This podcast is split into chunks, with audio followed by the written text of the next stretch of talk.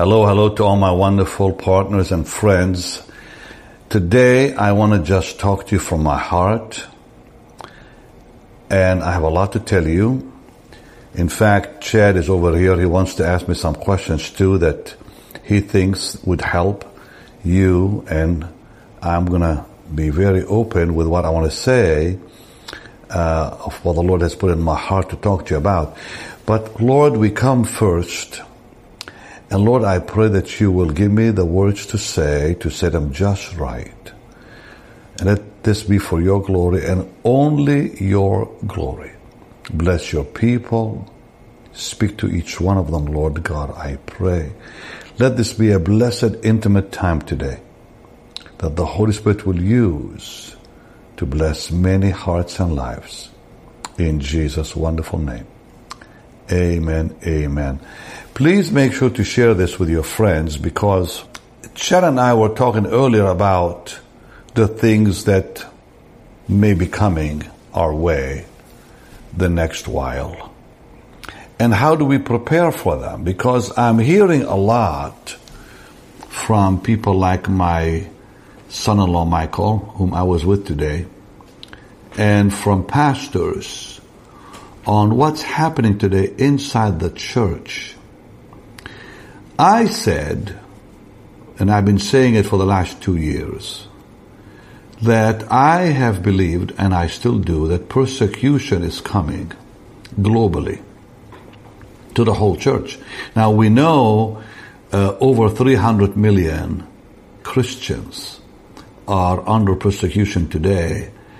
Uh, every day I pray for them. And I want you to join me, please, to pray for our wonderful brothers and sisters in the Lord that are suffering in uh, many countries. But now I think we're going to see it expand globally, not only into the West, but into areas of the world we have not seen or heard of persecution in the past.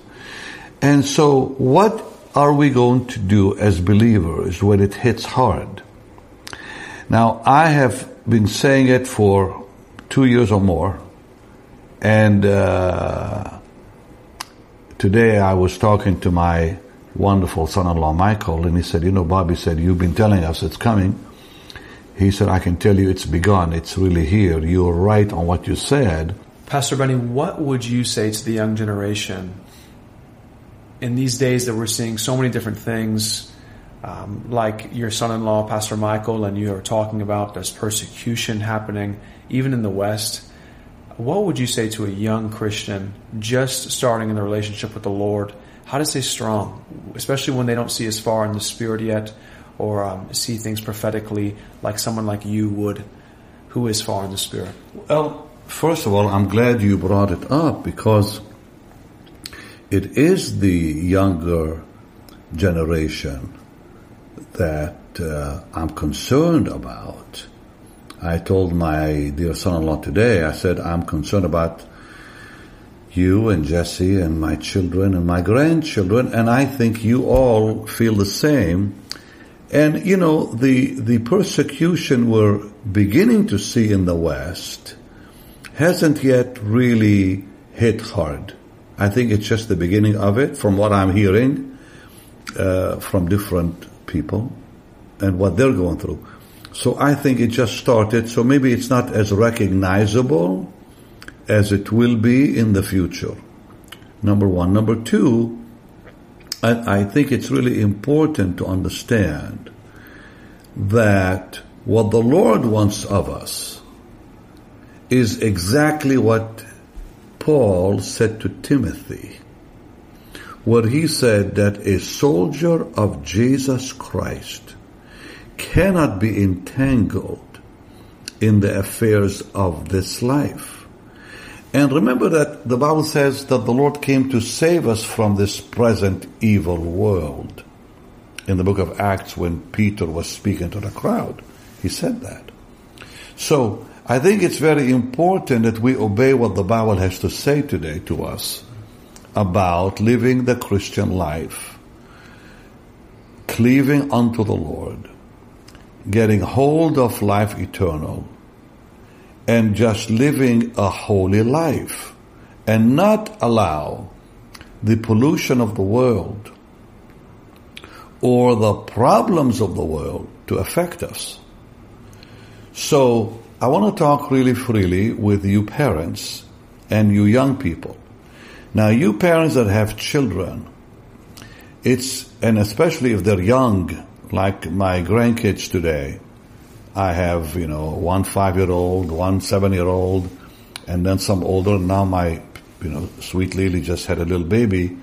Judah is only a month and a half. And I think about them.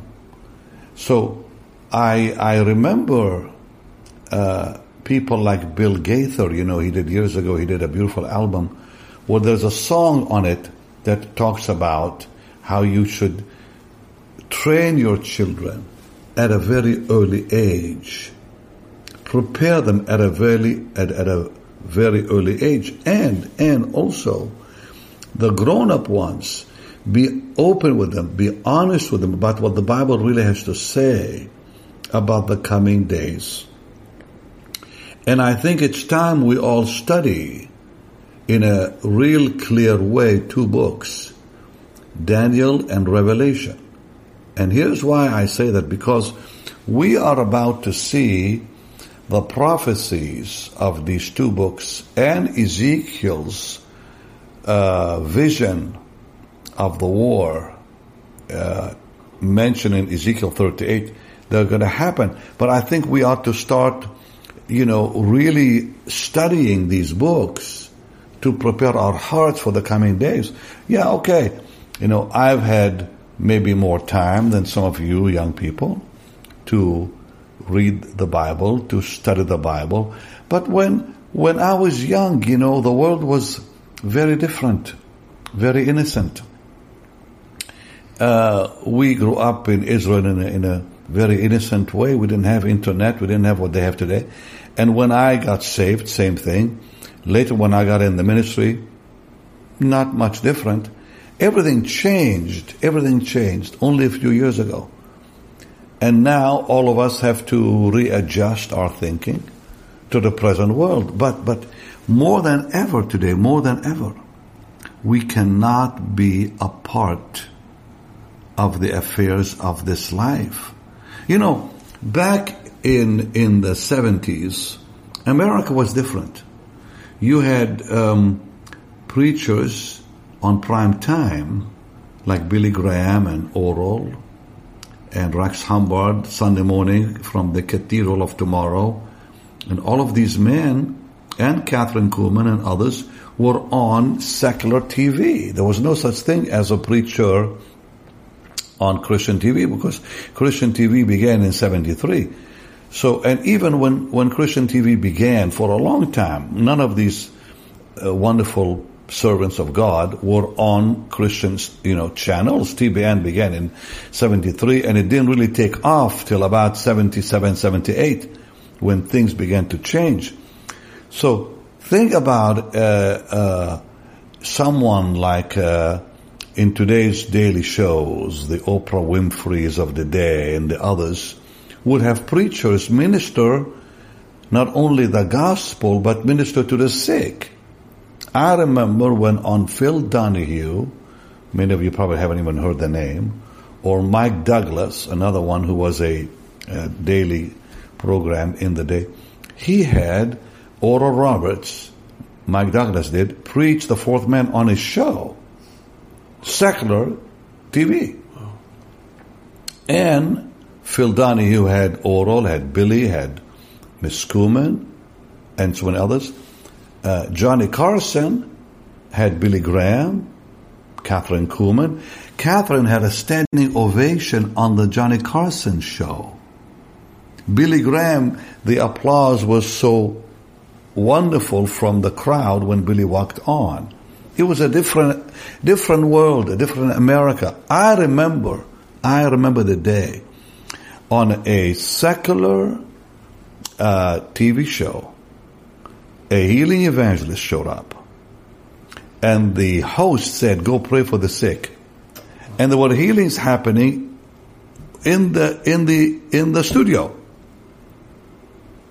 Well, you know, these days were, were wonderful days. I remember the days of, you know, PTL when, when Jim and Tammy Bakker had more people watching them than people on secular TV. The largest, I think, audience ever was when Ted Koppel interviewed Jim and Tammy at the time when things were not going well at, at you know, PTL.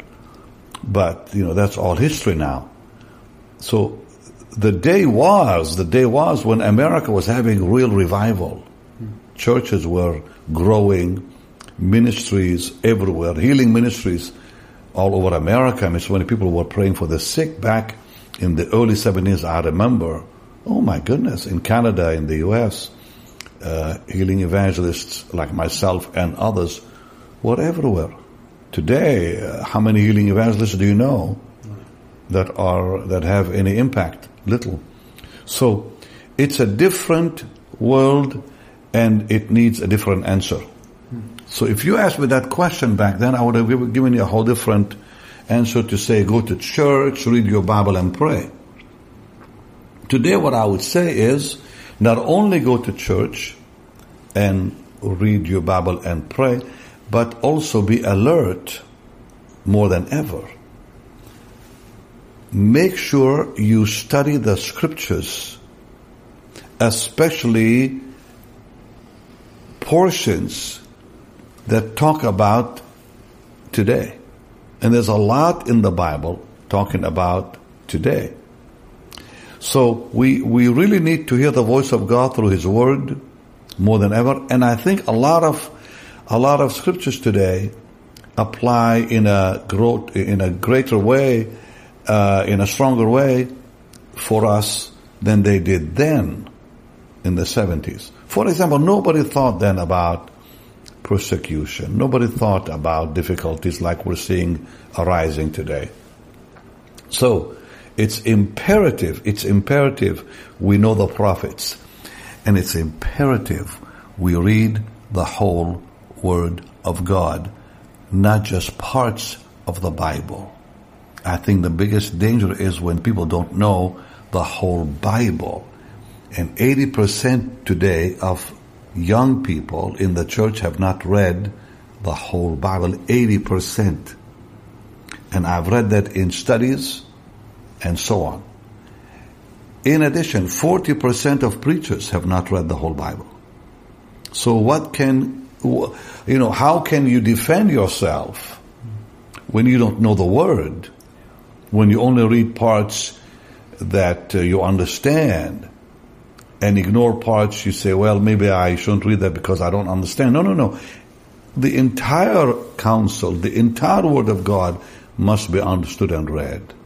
Even parts we don't understand because within parts that maybe you don't understand now, not my case today, I, you know, I understand every part and I'm not boasting, goodness, I better understand every part after 40 something years, 47, 8 years in ministry. No, you, I read the word today three times every year, right through. Every four months I read it because I want to finish strong. I want to finish well. And I think the only way I can as a minister and as a Christian is I want to know the book. I want to know the Bible in a way that maybe I didn't know it in the past. And I'm already changing the way I see life and I see the faith in a whole different way, having read and reread and read and reread the word. So at night, I, I, I don't watch TV. I think I told you that. Uh, I've, I've, I've stopped watching TV, I think, almost five years ago now. And what I do at night is I again read my Hebrew Bible or I read uh, Christian material dealing with uh, the history of the church, or I do enjoy certain writers, old writers, that uh, were mighty men of God, great men of God, and because there's so much rich material in the old books, Christian books I'm talking about. But that's about all I really do. And I'm telling you, my life has been so enriched as I've done that, I'm not asking you to quit watching TV. Let, let God tell you that. I'm, I'm not asking you to cancel this and cancel that. I just feel if you really, really want to be strong in the Lord and be ready for the future, it's time to do exactly what Jesus said. Deny self. Die to self and the world. Carry the cross and follow the Lord with all your heart. And the cross is death. The cross doesn't speak life. It speaks, of course, it, it is a symbol of death and it imparts life to us. Of course it imparts life to us. But the symbol of the cross is death. And what Jesus was saying is we are to die to ourselves, our desires, and the world. Don't let the world pollute your life. And one of the most important things I ever heard from the greats of the past is how easy our minds can become polluted again. You know, the Bible talks about, now I'm hoping, you know, I'm not taking too long in answering one question, but, but I remember when the Lord showed me the first time how demons operate from Matthew chapter 12. Demons uh, don't like losing uh, people. All of us at one time, all of us at one time were under the control of Satan. All of us at one time were uh, influenced and harassed by demons. Then we got saved and were free from the power of darkness. Those demons are territorial. They come back looking for vacancy, the Lord said. And once they find it, they go and get more devils, more wicked than they, and come back. And the condition of that person who is not living the life becomes worse because more demons now are in their life. But what are they looking for? Are they looking for the gifts of the Spirit, these demons, when they come? No. There are a lot of people that have gifts and are, forgive me, uh, oppressed by devils. They're looking for the Word of God. Only the Word of God keeps the devils out. Not gifts and not, forgive me for being blunt, not even the anointing people who are anointed are not protected without the word. The word is more important than anything in our life. God's holy word, the Bible. Because the Bible reveals Jesus. And God has magnified His word. And it's those who love the word that cannot be touched by the enemy. Great peace have they that love thy law Nothing, nothing will touch and offend them. Nothing.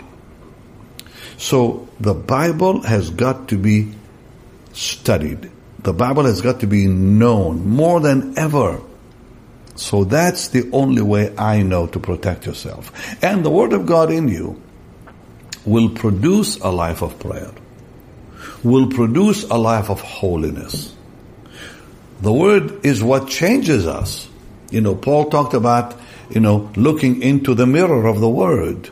And through that, we are changed from glory to glory into His image. So, yes, prayer is important. Yes, fasting is important.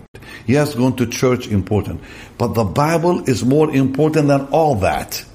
Because without knowing the Word, going to church is not going to change your life like the Word will change your life. And a lot of pastors, sadly to say, maybe I shouldn't say a lot, but some of them, are not really teaching the Bible. They're giving people hope. They're giving people some talk. And if I can get really honest, they've, many of them have become so political that the gospel has been kind of lost from their preaching. They attack the government. They attack people in uh, authority. The Bible doesn't tell us to attack anyone except pray for them. It says pray for those in authority. Because that's so important. I mean, come on, let's just listen here. Let's just, you know, be really blunt. When Paul the apostle wrote those words, the Romans were in authority. And I can tell you right now, the Romans were really bad. Okay? Nero was a madman. He was killing Christians. Pure corruption in the Roman Empire at that time. Yet he said, pray for them. He didn't say fight them. He didn't say attack them. He said pray for, pray for them. Today you got preachers in America attacking the government of the United States. Stop it. It's not in the Bible. We pray for our president. We pray for those in authority. Yes, I do pray for Biden. I'm sure some of you don't like even hearing me say that. He is the president. We have to pray for him. Pray for those around him. Some say, well, you know, you shouldn't say that. No, the Bible says pray for those in authority in, in, in, you know, never says only if you like them. Just pray for them. We have to pray for them. And I think it's time to stop becoming so political. Jesus never told us to be involved in politics, to get all tangled up in politics, or whatever else the world is, is involved in. Love them. Pray for them. That's our job as Christians. As Christians. Did I answer your question? Absolutely. Fine. What else? How can how can we love them? How can we pray for them? Well, I mean, how how does the Bible tell us to pray for them? You take them before the throne of God. Think about what can happen. Well, let me just say this first. Let me just say this first. You know, Paul the apostle was not a nice man before he became Paul. He was Saul of Tarsus. Somebody prayed for him. And somebody gave him the word. And you know who that somebody was? Stephen. We know that he stood there and consented and approved and supported Stephen's death. Stephen preached the gospel to all of them and Saul heard it. But somebody probably prayed also for Saul and I think one of them was Stephen who said, Lord, forgive them. Remember that? So who prayed for Saul at that time? Stephen who said, forgive them, Lord. Don't hold this against them, Lord. And I think that probably touched Saul of Tarsus deeply when he heard that young man pray that prayer. So the Bible tells us to pray for them, not to hate them and attack them. He could have said, you know, think about this. Stephen could have, could have said, judge them. No, he didn't say that at all. What did Jesus say on the cross? Forgive them, they know not what they do. No, it's time we pray according to the word and let our example, let our light shine, let our example win them by loving them, by doing the things we need to do to show our Christianity, by helping the poor, blessing the poor, being kind and loving, even our enemies. Jesus said, love your enemies. Do good to them that despitefully use you. Let your light so shine among men. God is kind. It says, the Lord says, God is kind to the wicked and the righteous. His, he's kind. We have to be like our Heavenly Father. Show them the love of Jesus. And use wisdom in how we approach them, in the way we answer the questions they ask us. No, people in general are not evil. People just don't understand the love of God. They don't understand what the Bible teaches. Let's show it to them. Let's show it to them. You know, I preached to a lot of people when I was in India. A very elegant and well known actor with his wife came to see me. They were not Christians. And they wanted to know more about the Lord. And as I began to talk about the Lord, the lady said, uh, Who are you talking about? I said, Jesus. Oh, forgive me, she said, Who is that? She had never heard his name. Never heard his name. And then, and then, I had to go to the beginning and go right through from the start, which is very hard. When we talk to people who at least have heard the name, you at least can start with something. But when someone hasn't heard the name of the Lord, then you have to go to, to the very beginning explaining the Christian faith. And when I came to the, to the spot to say, He rose from the dead, she stood up and she said, can, go, can, can we go meet him now? Oh, I said, ma'am, he's alive, but he's in heaven now. He, he ascended to heaven. She would not even wait for me to say that part. The second I said he's alive, she said, let's go meet him. And that precious woman and her husband gave their heart to the Lord that night.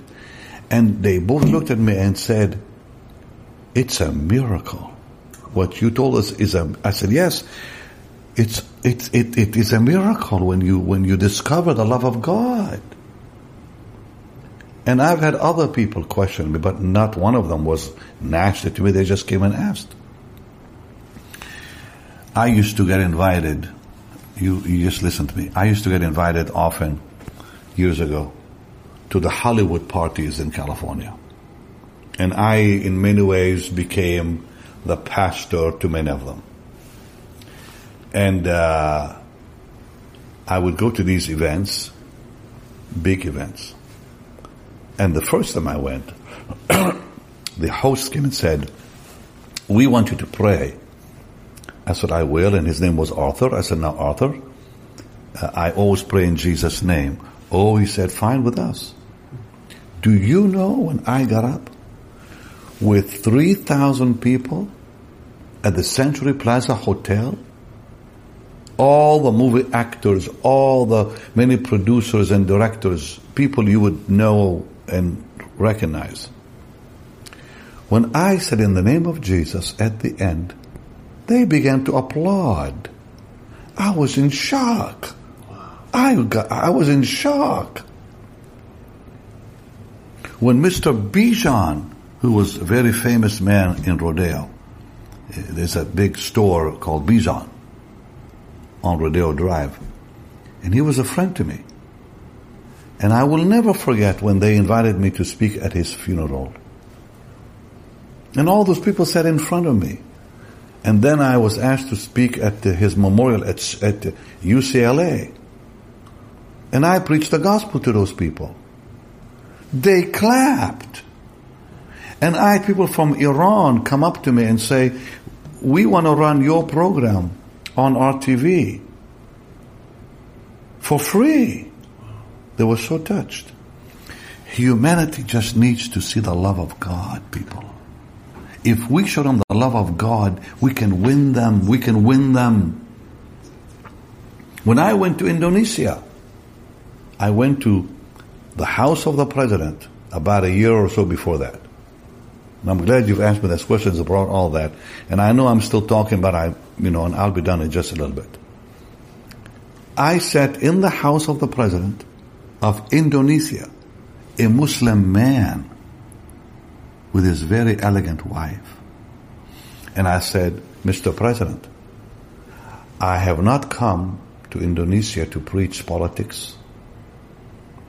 I've come to preach the love of God. That man stood up. He stood up and opened his arms and said, Welcome to my country. And we had a million people come to our crusade in Jakarta. And, and, and all I said is, I'm not coming to preach politics. I'm coming here to preach the love of God.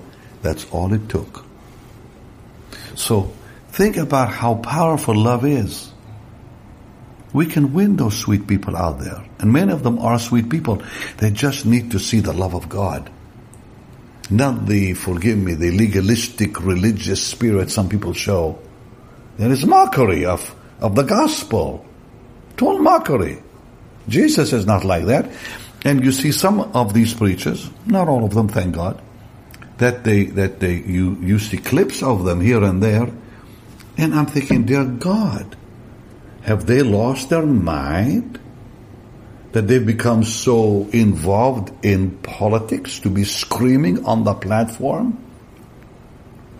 Back when Trump was president, during the election, I couldn't believe my ears and eyes when when I was be sent clips on my phone of what of what some of them were saying. So pro Trump, it was like, where did Jesus go? Well, where have they taken my Lord? You feel like, you know, Mary Magdalene. Where have you taken away my wonderful Lord?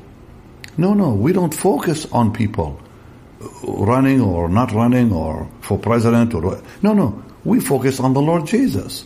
And we pray for whosoever is in authority, no matter who they are. And I just think we win with love, not with hate and uh, all the stuff people get involved in. Any any other questions? Because you know I want to pray. Yes, and, and, that's the only way to really get ready for the coming days. Frankly, wow. yeah. It's you know it's so because in their peace we will have peace. Wow. When we pray for our city, our nation, the Bible says, "In their peace we have peace." And so that's what the prophet said. Jeremiah said that to the Jewish people who went to Babylon. He said, "Pray for the Babylonian authorities." because in their peace you'll find your your your peace. Go ahead. I was it's so powerful, sir. And I I think now more than ever, so many more people have voices now because of their own social medias, with their family, their cousins, distant family, distant friends are following them. What if we all, instead of posting about political posts or, or other other things that don't really matter, what if we allowed the love of God to shine through our profiles, to shine through each and every one of us the impact that we can have. we will win the world if we can show the love of god we will win the world but when we get involved in uh, hot subjects on social media and we take sides we lose yeah we just lose so i think taking sides is not smart I think we've all done it. We've all said things we shouldn't say and then had to pull back and say, no, that was not smart. I think today there's a lot of things going on out there and we just need to, frankly, if you really want me to be blunt, I'll just say it. Let's be Jesus people again. Let's, let's, let's be on the side of the Lord rather than on his side or her side. We're on the Lord's side. And as long as we're on the Lord's side, we, we can talk to all of them. True Christians will win. Okay? But those who get involved in his or her problem or his or her agenda, we just can't win. Yeah.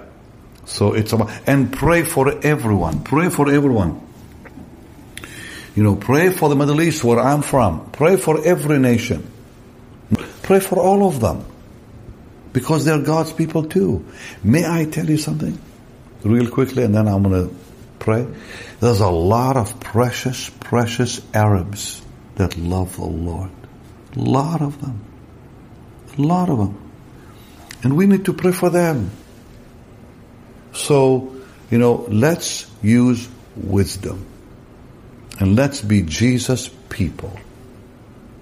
Just Jesus people. And we will win. I promise you. Lord, I thank you for this time with our wonderful partners, your people now. Bless them. Use them in the coming days. Strengthen them mightily. Don't let anything affect them, Lord, no matter what happens out there. Let their hearts always be connected to your heart. Your word declares that your affection be set on things above, not on the world. Let everyone listening to me, let everyone, Lord, watching and listening, come closer to you than ever. Bring them closer to you than ever, Lord than ever. That they will know your wonderful presence and wonderful fellowship and hear your precious voice daily in their life. And I pray for the young people, Lord, that are listening to me. Oh, Lord, strengthen them mightily in the Holy Ghost. Let them become mighty in you, Lord. Let them become mighty in you. Use them to win their friends and relatives and close loved ones. Oh, sweetest Jesus, bring peace to their hearts and use them as shining lights in these amazing days. In Jesus' name.